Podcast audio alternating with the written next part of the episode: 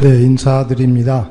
어, 한 몇 달 전에 우리 제주 평협 회장님이 저에게 전화를 주셨어요.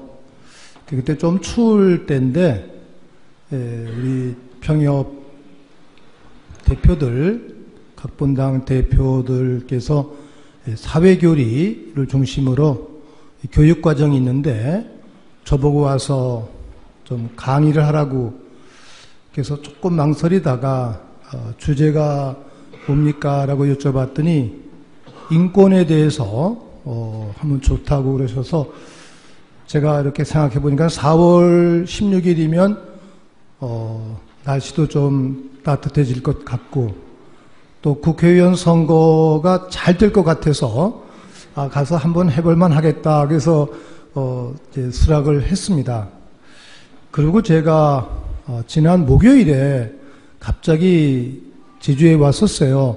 여기 강정마을 때문에 일하고 신부 일하고 계신 신부님들이 금요일 날 그 도의에서 기자회견을 해야 되는데 서울에 있는 수도권에 있는 몇 신부들 같이 와서 좀 기자회견을 해야 된다고 그래서 문정현 신부님 또 크게 다치셨는데 다친 다음에는 뭐 전화만 하고 직접 뵙지 못해서 가서 뵐 겸 이제 예정이 없었는데 내려왔습니다. 이제 국회의원 선거 끝난 다음인데 다행히 이제 제주의 세 곳은 다 그래도 민주당 국회의원들이 되셨다는 소식을 들었어요.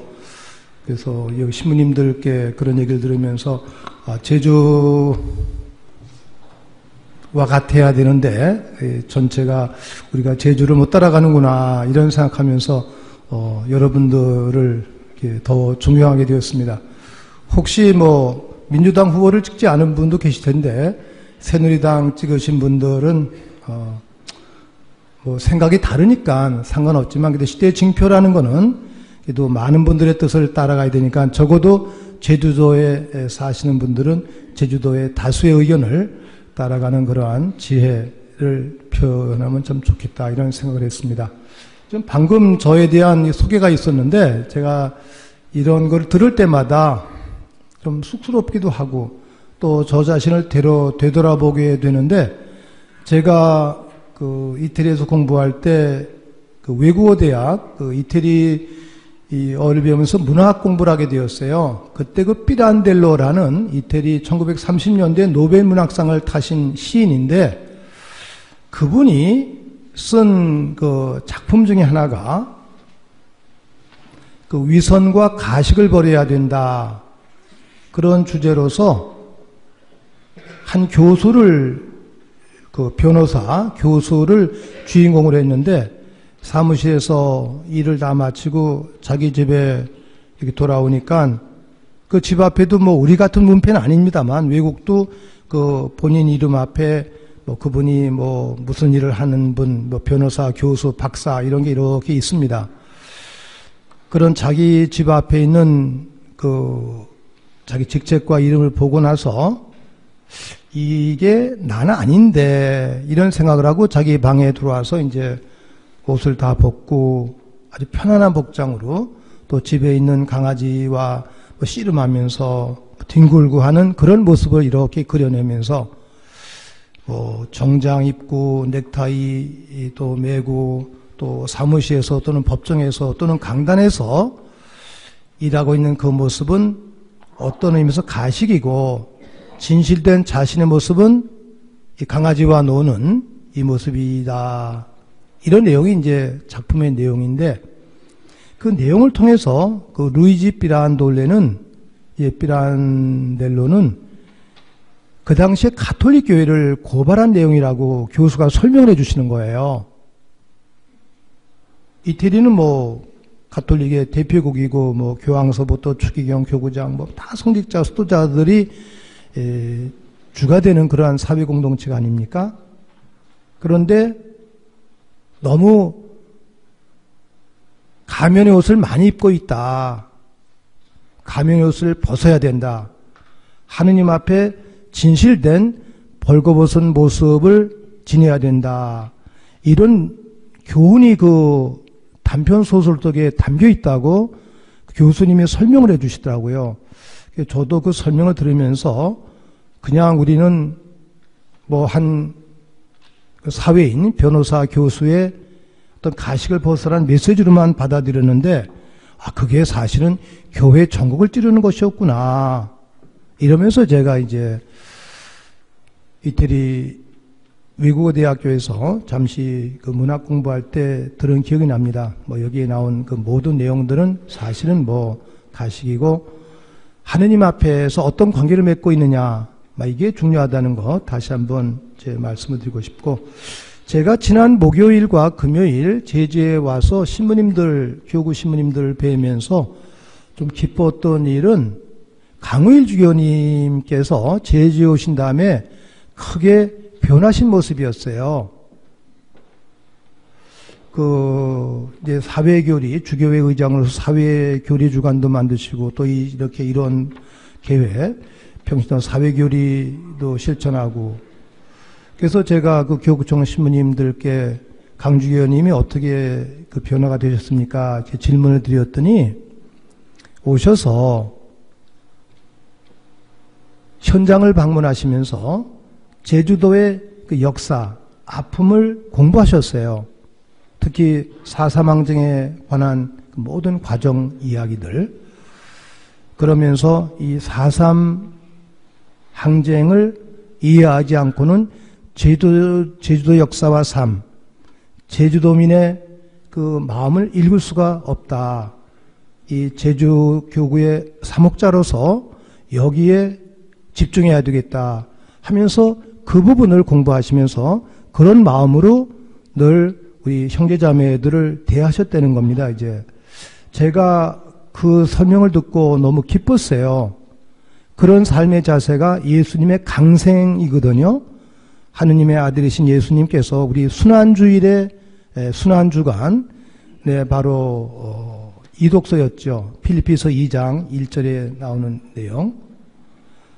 예수님은 하느님과 같으신 분이셨지만 그 본체를 고수치 않으시고 세상에 내려오셔서 우리 중에 하나가 되셨고 그뿐 아니라 십자가에 죽기까지 순명하셨다. 가장 비참하게 사셨죠. 그 때문에 하느님께서 예수님을 영광의 주님으로 드높이셨다는 초기 교회 신앙 고백이 있습니다. 이제 제가 그 대목을 연기하면서 아, 강주교님이 제주도에 오셔서 제주 교구장으로 계시면서 정말 그 하강의 그리스도론 우리 민중과 함께하는 신자들과 함께하는 그러한 삶의 귀중한 체험을 하셨구나. 이걸 제가 익혔고 또 하나 지난 성모교일 때 그렇게 강론하셨다고 들었는데 요새 이제 강정마을에서 신부님들이 미사 봉헌하시고 또 강정마을 주민들과 함께 또 제주도의 평화를 실현을 위해서 노력하지 않습니까? 또 용산 참사 때도 신부님들 길거리에서 미사하고 여의도에서 미사하고 또는 광화문에서도 미사하고 시청 앞에서도 미사하고 저도 뭐 신학을 전공한 사제로서 그 거룩한 미사를 길거리에서 하는 게 전례상 조금 맞지 않지 않을까 뭐 그런 좀 의문은 가끔 가끔 이렇게 지니고 있었어요.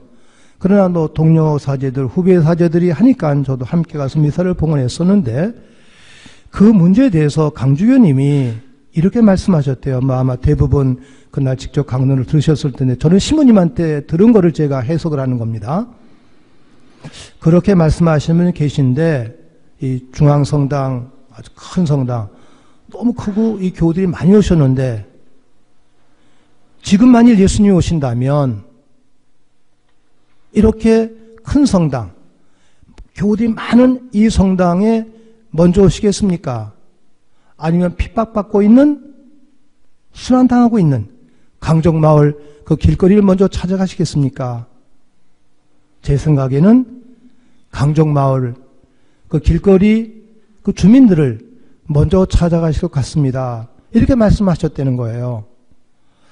제가 그 설명을 들으면서 어, 강주교님 상당히 높은 수준에서 깨달음을 좀 가지셨구나. 그 내용은 스리랑카의 알로시우스 피어리스라는 아시아 신학자가 있습니다. 그분이 한 30년 전에 쓰신 그 책 중에 기도, 영성, 사회적 투신, 기도와 전례. 우리 가톨릭의 아름다운 것이 기도와 전례잖아요. 주일미사, 성무일도 같이 바치는 기도. 이게 우리의 중심입니다. 기도와 전례의 첫 자리가 어디냐? 그 자리가 예수님께서 돌아가신 갈바리 언덕 그 십자가 그 현장이 바로 기도와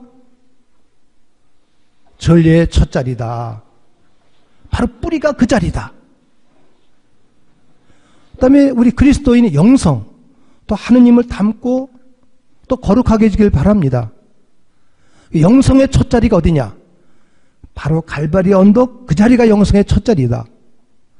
세상의 빛과 소금이 되고 세상을 바꾸는 사회적 투신의 첫 자리가 어디냐?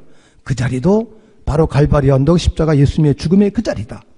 그것은 예루살렘의 성전이 아니고 성전 밖 세상 한복판, 사형장, 해골터, 그 사형장이 바로 우리의 기도와 전례와 영성과 사회적 투신의 뿌리다. 이렇게 피르스 신부님이 말씀하셨어요. 제가 그 주제를 가지고 신학생들과 같이 공부도 하고 강의도 하고 진행이 있었는데 제가 지난 목요일에 와서 성주관 때 강을 주교님께서 우리 신자들에게 그런 말씀을 주셨다는 얘기를 듣고 아 그런 가르침 십자가 예수님의 죽음의 현장을 바로 이 삶의 자리에서 깨달으신 귀중한 체험이셨구나. 이 부분을 제가 느끼면서 혹시 강주교님하고 생각 다르신 분이 계실 수 있어요. 또 제가 가끔 제주에 오면은 또 제주 신부님들 중에서도 조금 교구장하고 생각이 다르다고 다른 부분이 계시다는 말씀을 들었습니다. 그럼에도 불구하고 우리가 진정 하느님을 믿고 예수님을 믿고 성체를 모시면서 성령을 내 안에 모시는 그리스도인이라면 그 강주교님의 귀중한 체험은 우리가 귀담아 들어야 됩니다. 그것이 오늘 우리가 사회교리, 저는 사회에다 사회 정치 잘 붙였어요. 사회교리 그러면 그 핵심이 들어가지 않습니다. 사회 정치교리, 제가 이렇게 정치를 붙였습니다. 인간은 존재론적으로 정치적 존재입니다. 우리가 정치 그러면 보통 다 더럽고 또 세속적이고 이렇게 생각을 하죠. 근데 사람은 존재하면서 정치적으로 존재하는 거예요. 예수님이 십자가에 못 박혀 돌아가신 것이 이 세상에서 정치적인 이유 때문에 돌아가셨습니다. 예수님 가만히 계셨으면 안 돌아갔어요. 유다인들을 고발하고 헤로데도 꾸짖고 또 빌라도에게 당당하게 맞서시고 이런 의미에서 예수님 순환 복음을 들으셨겠습니다만 두 번 재판 받으셨어요. 유다 종교 회의에서 한 번, 빌라도 정치법정에서 한 번. 이 내용을 우리가 잘 깨달아야지 이 세상을 바꿀 수가 있습니다, 이제. 이런 내용들 우리 사랑하는 또 아주 기쁜 우리 제주 평업 회원들 만나면서 인사로 우선 말씀을 드리고 싶습니다. 저는 올해를 이렇게 생각하면서 제가 신부님들하고 사순절 강론 주제를 생각하다가 올해가 2012년입니다. 근데 1592년 임진왜란에서부터 올해가 만 420년이 되는 해예요. 만 420년. 420년은 60의 7배입니다. 60이면 회갑이잖아요. 그래서 한자로 7주갑이라고 그래요. 7, 7, 회갑을 일곱 번째 맞이한 거다. 근데 북한에서는 임진왜란은 우리는 임진왜란 그러는데 그분들은 임진 조국전쟁이라고 부릅니다. 어, 제가 그걸 보고, 야, 그 역사에서 단어 하나가 주는 가르침이 더 크구나. 임진 조국 전쟁. 근데 임진 외란에 대해서 우리가 학교에서 공부하고 책을 봐서 잘 알지 않습니까? 그 전에 일본이 우리를 침략한다는 임세가 있어서 사절단이 갔습니다. 일본에. 그게 대표 황윤길과 부대표 김성일. 근데 이분들이 서인과 동인으로 서로 갈라져서 원수 사이예요. 똑같이 가서 풍신수기를 만나고 일본을 보고 왔는데 황윤길 대표는 아, 일본의 움직임이 심상치 않다. 꼭 침략할 것 같다. 라고 그렇게 와서 얘기를 했어요. 그런데 또 부대표인 김성일은 아, 풍신수기를 보니까 눈도 뭐 기슴출하고 아무것도 아니고 전쟁은커녕 아무것도 할 친구 같지 않다. 또 반대로 보고를 한 거예요. 이게 또 판단력이 없는 선조는 그냥 그쪽 의견, 의견 따라가지고 무방비로 있다가 그냥 일본이 몇십만 명 군대가 부산에 동시에 진격을 하니까 4월에 부산서부터 그냥 서울, 개성, 평양까지 다 함락이 되고 선조는 허둥지둥 비 오는 길에 평양으로 쫓겨가는 거예요. 바로 임진난 때 그 상처가 조선을 망하게 하는 결정적인 계기가 됩니다. 그 뒤에 한 30년 뒤에 병자호란을 맞이하고 또 그 뒤에 이제 천주교가 들어왔을 때 뭐 박해가 일어나고 영종조 시대 잠깐 반짝했습니다만 그리고 이제 이른바 구한말 우리가 폐쇄 정책 속에서 러시아, 미국 또는 뭐 프랑스, 독일 이런 외세의 침략에 의해서 결정적으로 일본의 침략에 의해서 우리가 조선 왕조가 망하게 되는 것이죠. 한 시대에 그 시대를 잘못 진단했을 때, 또 바른 판단을 우리가 수용하지 못했을 때, 후대에게 주는 영향은 엄청나게 크다는 것이죠. 100년 전 우리가 일본의 나라를 빼앗겼을 때 이완용, 송병준 이런 친일파들은 이것만이 살 길이다. 이렇게 얘기를 했어요. 이게 우리가 살 길이다.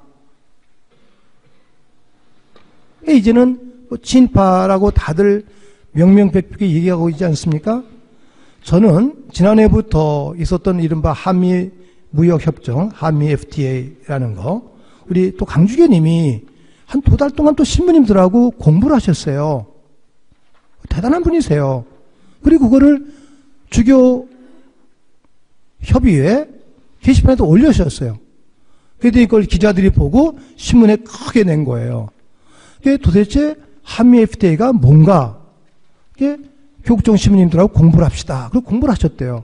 그러니까 교육종 신부들은 좀 피곤하죠. 공부하기 싫은데 주교님이 공부하자니 안 할 수도 없고, 어? 근데 그 내용을 쭉 썼는데 그게 1500쪽이나 돼요. 한글 1500, 영어 1500, 또 뭐 부축도 좀 많이 있습니다, 이제. 그걸 보니까, 아, 이건 참 아니다.를 깨달으시고, 주교로서, 사목자로서. 그리고 카나다가, 나프타라고 그래서 카나다, 멕시코가 이미 이 우리 한미 FTA보다 먼저 한 10년 전인가 했거든요. 근데 카나다, 멕시코가 망했어요. 그래서 카나다 주교회의에서 이건 안 된다. 이거는 큰 나라가 작은 나라를 잡아먹게 되어 있다. 아니, 삼성하고 조그만 회사하고 공동으로 하면은 아, 삼성이 다 잡아먹지 조그만 회사가 살 수 있습니까? 이건 상식이에요. 이거는 아주 교회 공식적인 가르침이다. 이 내용을 강주교님이 공부하면서 쓰셨어요. 그리고 국회의원들께 질문을 던진 거예요. 국회의원님들, 미국은 이 한무 FTA를 국회에서 4년 동안 조항마다 연구를 해가지고 미국의 이익이 될 것을 다 골랐는데 우리는 읽어보지도 않고 날치기로 통과를 했으니 이게 어떻게 나라를 위하는 겁니까? 여러분들 국회의원 중에서 이 한미 FTA를 다 읽어보신 분 계세요? 이렇게 질문을 던졌어요. 읽어보질 않았어요. 날치기는 버스나 혹시 길에서 또 서울 같은 경우에 우리가 지하철 날치기라면 어떻게 됩니까? 그건 범죄예요, 범죄. 근데 가장 신성한 법을 국회에서 날치기를 했습니다. 그건 법이 아니에요. 근데 이 나라는 항상 날치기를 했기 때문에 또 날치기라고 안 그래요. 이 조선일보 같은 신문은 그거를 뭐라고 하는지 아시죠? 그냥 뭐 합의 처리 또는 뭐 이제 뭐 강제 처리 또는 기습 처리 아 그래서 기습이에요 그게 날치긴 도둑인데 강도인데 그래서 우리가 제가 조선일보 타파 운동에 제가 앞장을 서고 있는데 왜 앞장을 섰냐면 여러분들 오늘 저녁 잡수셨나요? 아직 안 잡수셨죠? 잡수신 분 계시고 혹시 못안 잡수신 분 계시죠?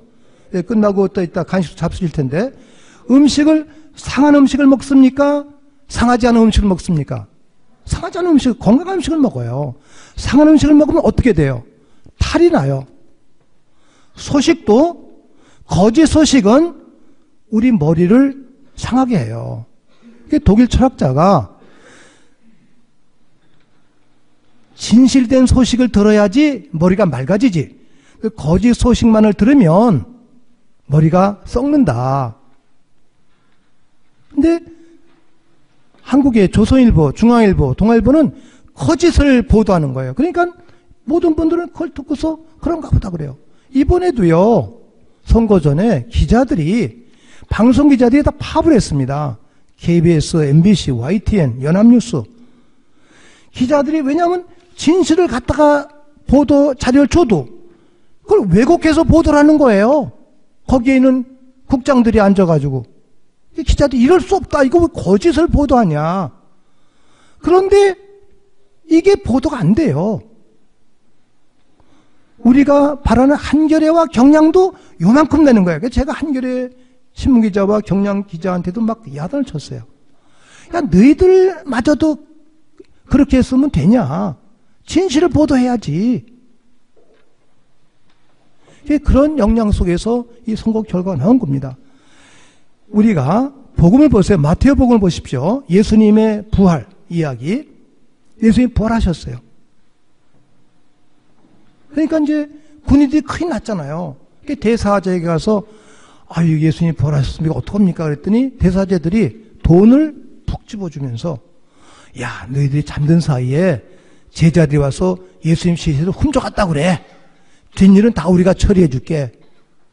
그래서 오늘날까지 예수님의 시신을 제자들이 훔쳐갔다는 말이 전해지고 있다. 이게 복음에 되어 있어요. 제가 그 복음을 이렇게 읽으면서 2000년 전에 대사제들, 권력자들이나 은혜 똑같습니다. 항상 조작을 하잖아요. 조작. 근데 그 그리스도인은 그 조작을 감지할 수 있는 신앙의 눈이 있어야 돼요. 저희들은 신문을 보면 이렇게 압니다. 또 경륜 있으신 분들 아시잖아요. 또 여기 우리 제주도에 살고 계신 분들은 이 제주도가 조금 소외된 땅이고 힘이 많이 들었기 때문에 저처럼 저쪽에서 온 사람들 육지에서 왔다가 육지 어? 아주 아주 용어가 달라요. 그 육지란 표현, 표현 이면에는 아픈 사람들의 얼이 스며 있습니다, 이제. 이런 측면을 우리가 성서 속에서 우리가 읽어내야 되지 않을까. 그래서 성서를 읽으시면서 우리 시대 신문을 잘 보셔야 돼요. 그래서 스위스의 유명한 신학자 칼 발트는 제자들에게 가르치실 때 어떻게 설교를 잘 준비하냐? 그분은 계신 감리교니까. 설교를 잘하기 위해서는 한쪽에 성경을 놓고 성경을 잘 읽어라. 묵상하라. 그리고 또 신문을 잘 봐라. 성경의 원리를 가지고 이 신문에 난 거짓 이 현실을 바꿔야 된다. 이게 바로 인권에 대한 실잡이가 됩니다, 이제. 이런 내용들 우선 제가 이렇게 몇 가지 말씀드리고 싶고 또 올해가 제2차 바티칸 공유회 바로 여러분들 지금 교류하시는 게 제2차 바티칸 공유회 3억 헌장에 기초, 뭐 기초하고 있습니다 이제. 1962년 50년 전이에요. 50년 전에 제2차 바티칸 공유회 시작해서 65년에 끝납니다. 올해가 제2차 바티칸 공유회 개막 50년이 되는 해예요 10월 달에 이제 행사가 크게 있겠습니다만 저는 그때 이제 대신학교 2학년 마치고 군, 군 생활을 하고 있었어요. 그리고 제가 65년에 이제 유학을 가가지고 제2차 바티칸 공의 마지막 회기 미사에 참여하고 그 당시 바울 6세 교황님과 그리스의 아테나 고라스 총대주교 서로 파문 처리하고 화해하는 그 미사에 참석을 했어요. 다 알아듣지는 못했죠. 유학 가자마자니까. 그래도 하여간 뭐 어렸을 때 느꼈던 감동이 있습니다. 이제 이게 1965년이에요. 그리고 이제 벌써 이렇게 한 두 세대가 이렇게 흘러간 셈이 되었는데 그 제2차 바티칸 공의회가 대단히 중요한 내용은 20세기 가톨릭 교회 혁명입니다. 그 전에 신자 생활하신 분은 아시겠습니다만 그 전에는 미사를 정말 라틴어로 미사를 봉헌했어요. 그리고 제단은 이렇게 신자와 마주보지 않고 우리 제사 지낼 때처럼 제대를 저쪽을 향해서 교우들은 사제들 등을 보고 미사를 봉헌하셨어요. 라틴어니까 신자들 알아듣지도 못하시죠. 따로 복음을 또 읽어주고 그런데 요한 23세 교황이 79살의 교황이 되셨어요. 그분이 교황 되신 것도 원래 교황 되실 수 없는 분이셨었는데 오타비안이라고 이태리의 유명한 추기경이 교황이 되고 싶으셨는데 3분의 2가 안 나오는 게 표가. 그랬더니 비밀 투표를 하는데 프랑스 추기경, 띠세랑 추기경이 표가 자꾸만 일이, 맞아 많아지는 거예요. 아홉 번, 열 번 투표를 하니까. 그래서 이태리 추기경들이 긴장을 해가지고, 야, 이거 프랑스 추기경한테 교황 줄 수 있냐? 다시 짰어요. 짜가지고, 그러면 저 나이 많은 롱칼리, 79살, 조금 이따 죽을 거니까 저 사람 교황시켜 버리자. 어? 그래서 덤으로 된 거예요. 58년에 그분이 교황 되셨을 때 제가 소신학교 2학년인데 모든 전 세계 언론이 누군지 예측을 못했어요. 교황 되실 분을. 그래서 그냥 과도기의 교황이다 그랬습니다. 과도기의 교황. 그리고 그 전 교황이 비오 12세예요. 그분은 귀족 출신의 로마에. 그리고 롱칼리 이분은 농민 농부의 아들이야. 가난한 농부의 아들. 그러니까 로마 귀족이 교황이었는데 그 뒤엔 농부의 아들이 교황이 되었으니 이게 비교가 됩니까? 비오 12세 때는요, 바티칸을 교황님이 나오질 않았어요. 아주 신비적 신, 존재예요. 교황님을 만나러 가면요, 주교님들도 저 성당 앞에서부터 무릎을 꿇고 여기까지 기어와야 돼요. 그리고 교황 구두에다 입을 맞췄어요. 그리고 교황이 좀 봐주면 손을 내면 그때 황송해서 손에다 입을, 입을 맞춘 거예요. 이게 1958년까지 그랬습니다. 저희들은 그 교황님의 하루 생활을 들으면서 그래도 감동받은 거예요. 그런데 그거를 깨신 분이 요한 23세 교황님이에요. 농부의 아들이 됐어요. 그분이 교황이 되셔가지고 바티칸의 문을 활짝 열어라. 세상에서 시원한 바람이 불어, 불어 독이, 불어 들어오게 하라. 그리고 감옥도 면해가시고. 그리고 막 다니시는 거예요. 그래서 교황청에 그 많은 관리 추기경들이 요한 23세 때문에 아주 마음을 상했어요. 교황이 말을 안 들으니까 이렇게 하세요도 교황이 마음대로 막 하는 거예요. 그런데 59년 1월 25일 사도 바오로 회개 축일 때 로마 밖에 있는 바오로 대성당에서 미사를 봉헌하셨어요.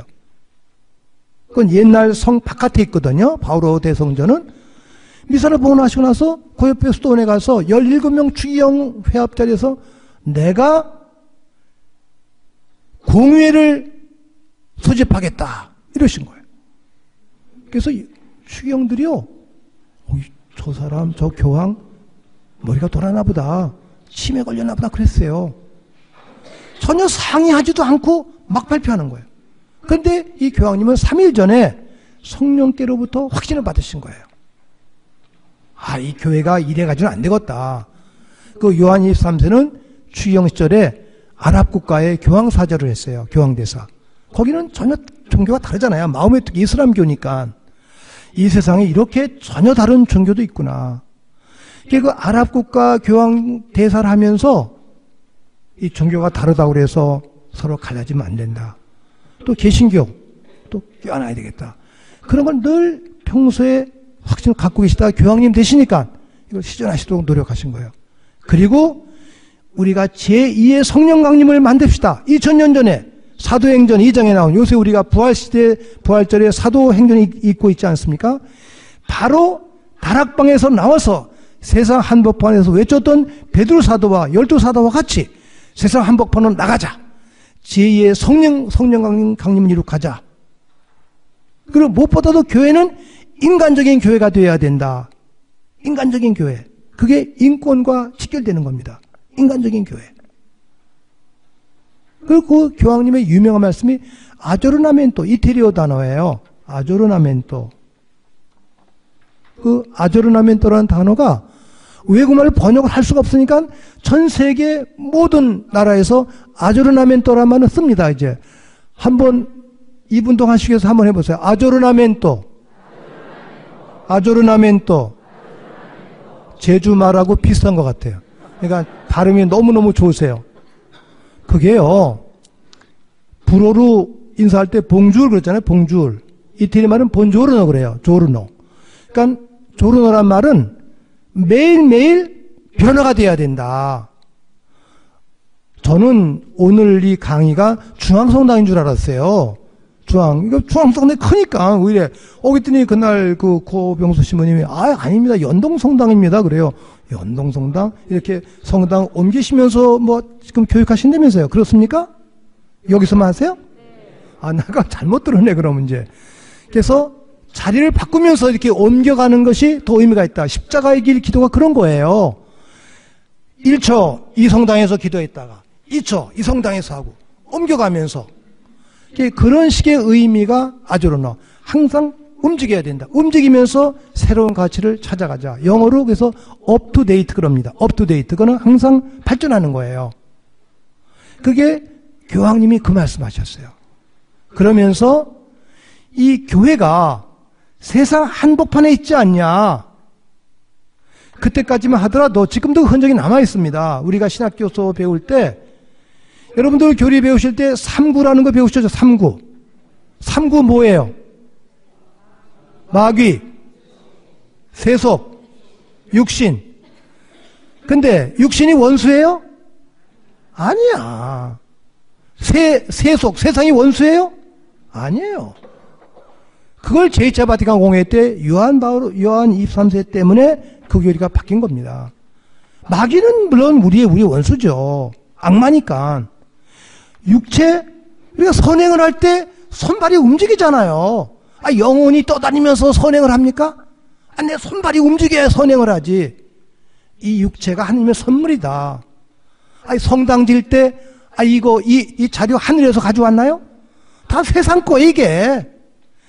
교회는 세상 한복판에 있는 것이다. 세상 한복판이 거룩한 것이다. 예수님께서 세상 한복판에 오셨고, 세상 한복판에서 돌아가셨다. 세상 한복판에 있는 교회 공동체, 아름다운 것이다. 그거를 확인하는 게 제2차 바탕 공입니다, 이제. 대단히 중요합니다. 그런 내용들이 계속해 나오면서 16개의 문헌이 나왔어요. 그 중에 제2차 바티칸 공유의 꽃이 사목헌장입니다. 그 사목헌장에서 인간에 대해서 얘기를 하는 거예요. 사람이 누구냐? 사람은 하느님의 모상이다. 가장 귀중하다. 그 사목헌장이 바로 이 사회 정치 교리의 꽃이고 인권의 교과서가 됩니다. 그 뒤에 이제 바울 6세 교황님으로부터 요한 바로 2세 이르기까지 많은 문헌들이 나왔습니다. 이제 기본적인 틀은 사목헌장이라는 것을 이해해 주시면 참 좋겠죠. 이제 그건 이따가 후에 제가 보충해 드리겠습니다. 오늘 제가 나눠드린 자료는 조금 자료가 많은데 사실 제가 한 두 달 전에 원고 청탁 받았을 때는 새로 쓰려고 마음을 먹었었어요. 원고를 잘 정리해서 가져야 되는데 왔다 갔다 하니까 뭐 쓸 시간도 없고 원고는 또 보내라고 그래서 제가 좀 짜집기를 해가지고 지난번에 있던 사순절 강론 자료 하나 그 다음에 제가 한 20년 전에 썼던 제2차 바티칸 공의의 사무헌장에 대한 해설 하나, 그 다음에 맨 뒤에 세계 인권 선언, 그건 참 중요한 문헌입니다, 이제. 그렇게 제가 자료를 드렸어요. 그거는 너무 기니까 뭐 오늘 그걸 다 말씀드릴 수는 없, 없고 핵심만 짚어드리겠습니다. 집에 가셔서 혹시 잠이 잘 안 오시면 그걸 읽어보세요. 그러면 이렇게 읽으시다가 잠이 오실 수도 있어요. 그러면 아 이게 좋은 약이구나 주무시고 또 그 다음날 깨시면 다시 읽으시, 읽으시고 그래서 한 번 읽어서 소화시킬 수는 없고 계속해서 읽으시면 좋겠습니다. 이제 그런 내용들 그리고 또 올해가 1972년 박정희 유신 정변 40년을 맞는 해입니다. 바로 이 여기 있는 강창일 의원 그분이 1974년 민청학년 때 학생 때 구속된 분이셨잖아요.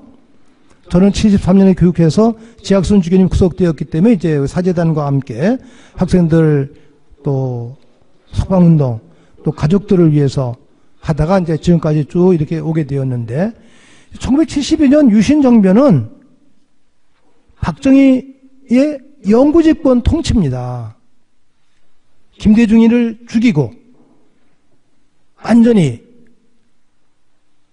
대만처럼 총통제, 영구 총통제를 하기 위한 것이 유신체제였어요. 민주주의를 완전히 뿌리 뽑은 겁니다. 그거를 타파하기 위해서 학생들, 노동자들, 시민들, 지성인들, 언론인들, 문학인들 얼마나 많은 분들이 노력했고 또 목숨을 바쳤습니까 이제. 그래서 다시는 이런 억압의 체제가 와서는 안 된다. 이 유신 40년에 대한 역사적 평가를 우리가 다시 해야 되겠죠. 그러면서 제가 자료집에 박정희에 대한 역사적 평가에 대한 몇 가지 내용을 제가 실려드렸는데 저도 이제 뭐 역사 공부를 하면서 많은 자료를 받았는데 80년 초에 전두환 육군소장이 이제 강제로 그 정권을 잡고 대통령이 되었을 때 청와대에서 어린이날 어린이 어린이 초청을 했어요. 텔레비에 나오잖아요. 저도 이렇게 보는데 그 어린이들 앞에서 전두환 그 당시에 대통령이 여러분들 나쁜 짓 하면 안 됩니다. 정직하게 살아야 됩니다. 아, 이렇게 얘기를 하더라고요. 그, 그 말은 맞잖아요. 그래서 제가 이렇게 보면서, 야, 우리 인간에게는 천사적 요소와 악마적 요소가 공존하고 있구나. 그 악마 같은 그 사람에게도 천사 같은 말이 나오는 거예요. 어린이들 앞에서는 잘하라고죠. 도둑질하는 아버지가, 강도하는 아버지가 자기 자식에게는 어떻게 해요? 너 양심껏 살아. 이렇게, 이렇게 가르칩니다, 이제. 그게 제가 거기를 보면서 우리들 안에 양면성, 그게 뭐 전두환 그분뿐이겠습니까? 우리들은 다 양면성 있지 않습니까, 이제. 근데 그보다 더 1961년 5.16 군사 반란. 군사 반란이라고 그래야 돼요. 어떤 분 군사 구데타 구데타 그러는데 구데타가 아니건 반란입니다. 민주주의를 짓밟은 반란이에요. 1980년, 아, 79년 10월 12일, 12, 12 군사 반란 대법에서 확정을 했잖아요. 전두환 노태우는 사형까지 언동받았었잖아요. 그것처럼 5.16도 역사적 평가, 법원에서 평가를 해야 됩니다. 그 군사 반란입니다. 근데 그게 아직 안 되고 있어요. 그때 혁명 공약이 다섯 개다, 여섯 개 하나 부축이 있습니다. 그 자기가 만드는 거예요. 거기에 뭐라고 되어 있냐면 혁명이 잘 이루어지면 우리는 민간인에게 정권을 이양하고 군인 본분으로 되돌아가겠다. 이렇게 약속을 했어요. 자기가. 그러고 자기 스스로 안 지킨 거야. 저는 그 혁명 공학을 이렇게 보면서 이 사람은 아주 존재론적으로 거짓말하는 사람이구나. 이런 걸 제가 늘 묵상을 합니다. 그런데 그분이 박정희가 일제시대 때 대구사 한방학교를 나왔어요. 그 초등학교 교사였습니다. 그 서른 살 가까이 되어서 만주 육군학교를 갔는데 그때 갈 때 혈서를 쓰고 갔다는 거 아니에요. 근데 이름이 두 개, 일본 이름이 다카키 마사오, 오카모도 미노루. 두 번째 이름은 진짜 일본 사람 이름처럼 맞는 거예요. 일본이 우리가 창시개명을 일본 이름 두 개 가진 사람은 박정희 뿐입니다. 제가 공부하다가 우리끼리 얘기할 때 우리가 내 진실을 증언하기 위해서 야 그게 사실이라면 내 성을 가로 그리고 이러잖아요. 내 성을 간다는 거는 내 목숨을 거는 거와 똑같은 거예요. 부모님을 걸고 조상을 걸고 맹세하는 거예요. 이 사람은 민족을 배반하면서 두 번이나 자기 성을 간 사람입니다. 그 다음에 이 제주 사사왕제가 관련된 1948년 여수순천에서 육군들을 이 제주도에 파견하고 명령을 내렸어요. 그때 여수순천에 있는 군인들이 거부를 했어요. 박정희는 그 당시에 자기 형 박상희와 함께 남로당원이었습니다. 박정희 집안이 원래 남로당원입니다. 그래서 잡혀가서 사형원을 받았어요. 그런데 그 남로당 자기 동료들의 이름을 다 대주고 박정희는 살아난 거예요. 그리고 6.25가 나가서 다시 군대 들어가서 장군, 장군이 된 겁니다. 저는 자기 동료를 배신하면서 살아남은 자들, 그는 언제나 배반할 수 있는 사람들입니다. 그 대목을 우리가 주목을 해야 된다. 그런데 이런 내용들 다 합니다, 대한민국에서. 그런데 대한민국에는 모든, 모든 도서관에 여수순천 반란 사건에서 박정희에 관련되었다는 자료는 중앙정부를 통해서 박정희 집권 18년 동안 전부 다 없애버렸어요. 가서 자료를 찾아봐 도서관에 없어요. 그러나 개인 역사학자들이 문을 가지고 증거를 대는 겁니다, 이제. 이런 내용도 우리가 대석해야 된다. 박정희 실체를 우리가 알아야 된다. 또 이만큼 우리가 살고 있는 게 박정희 덕분이다 그러지 않습니까? 이게 장면 정권 때 경제 정책 다 설정해 놓은 겁니다, 이제. 그걸 완전히 도용을 한 거예요. 도용한 거. 이 부분 우리가 알아야 되는데 역사에 대한 인식이 없다는 것이죠, 이제. 그래서 우리가 교회사도 부끄러운 과거 역사는 중세 교회사, 교황들의 부끄러운 거 다 역사에 기록되어 있지 않습니까? 또 성경에 다윗의 잘못도 기록이 되어 있습니다. 그가 누구든지 잘못된 것은 기억을 하면서 후손들이 다시 반복하지 않도록 해야 된다. 이게 중요한 것입니다, 이제. 그리고 올해는 또 1987년 6월 민주항쟁 25주년을 맞는 해예요. 87년 6월, 6월 항쟁. 그때 전국에서 학생, 시민, 모든 분들이 들어나서 전두환 독재를 타파했습니다, 이제. 87년의 10개를 가지고 우리가 살아야 된다. 그런데 그것만 가지고는 부족하다. 내년 2013년이 1953년 6.25 전쟁 이후에 1953년에 정전협정이 되었어요. 휴전협정. 지금 우리는 남북 관계가 휴전 상태에 있는 겁니다. 지금 법적으로. 정전 상태에 있어요. 언제든지 전쟁이 날 수가 있습니다.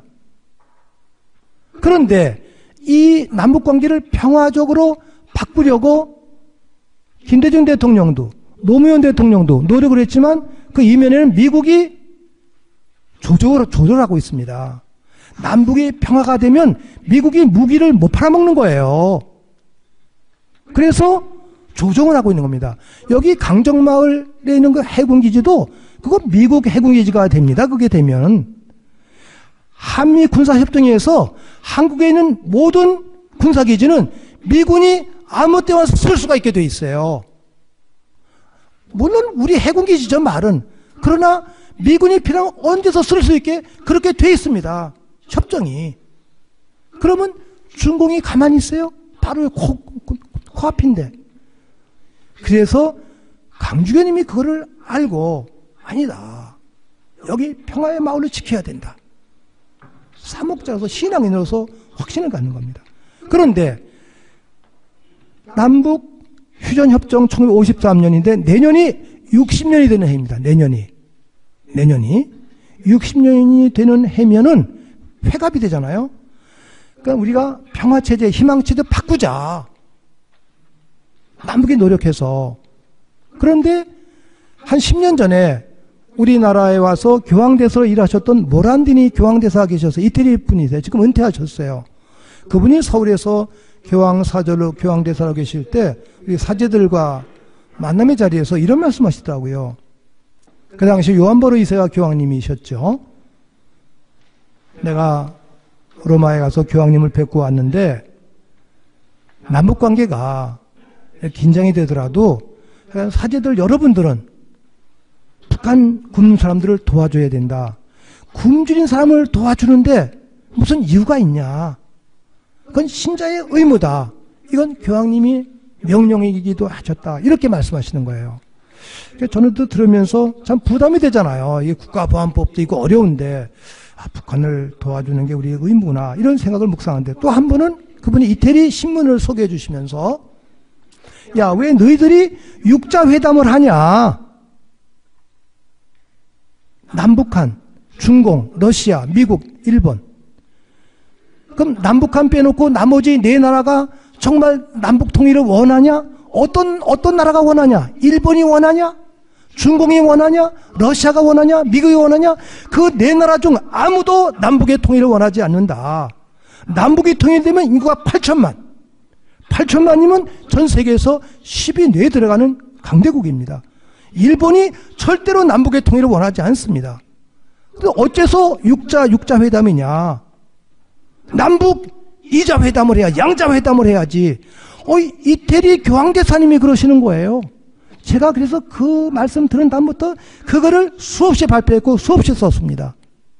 너무나 부끄러웠어요. 그런데 우리 우리 기자 중에 이런 얘기 한 사람이 없잖아요. 어째서 육자 회담이에요? 남북 양자 회담을 해야죠. 우리 우리 민족의 문제인데. 근데 이거를 육자 회담 의뢰 의뢰 마치 그런 줄 알고 있어요. 그걸 이태리 교황대사님이 우리한테 일깨워 주신 거예요. 제가 그 말씀을 들으면서 어, 나도 이 정치 선전의 세뇌가 되었었구나. 저도 사제고 제법 제가 머리가 깼다는 사람인데도 육자회담에서 감히 이의를 제기를 못했었던 거예요. 그 교황대사님 말을 듣고 나서부터 제가 가는 곳마다 기회 있으면 얘기를 합니다. 이게 중요한 역사의식, 민족의식이에요. 그래서 내년 2013년은 남북이 평화 체제로 바꿔야 바꿔야 된다. 누가 뭐라 하더라도 우리가 물론 북에 부족한 점 많습니다. 이제 그러나 북은 뭐 북나는 대로 자기들의 5, 60년간의 체제가 이미 형성이 되었어요. 그러면 그 가운데서 우리가 도와주면서 함께 되지 않느냐. 제가 미국 가서 강론을 할 때 해외 교포들이 남북의 일치에 동력이 되어 주십시오. 이렇게 제가 호소를 했는데 해외 교포들은 더 폐쇄적이 되셨어요. 이민 간 그 해, 한국적 사고가 딱 정지가 돼요. 근데 이분들은 자기가 한국을 제일 잘한다고 생각을 하셔요.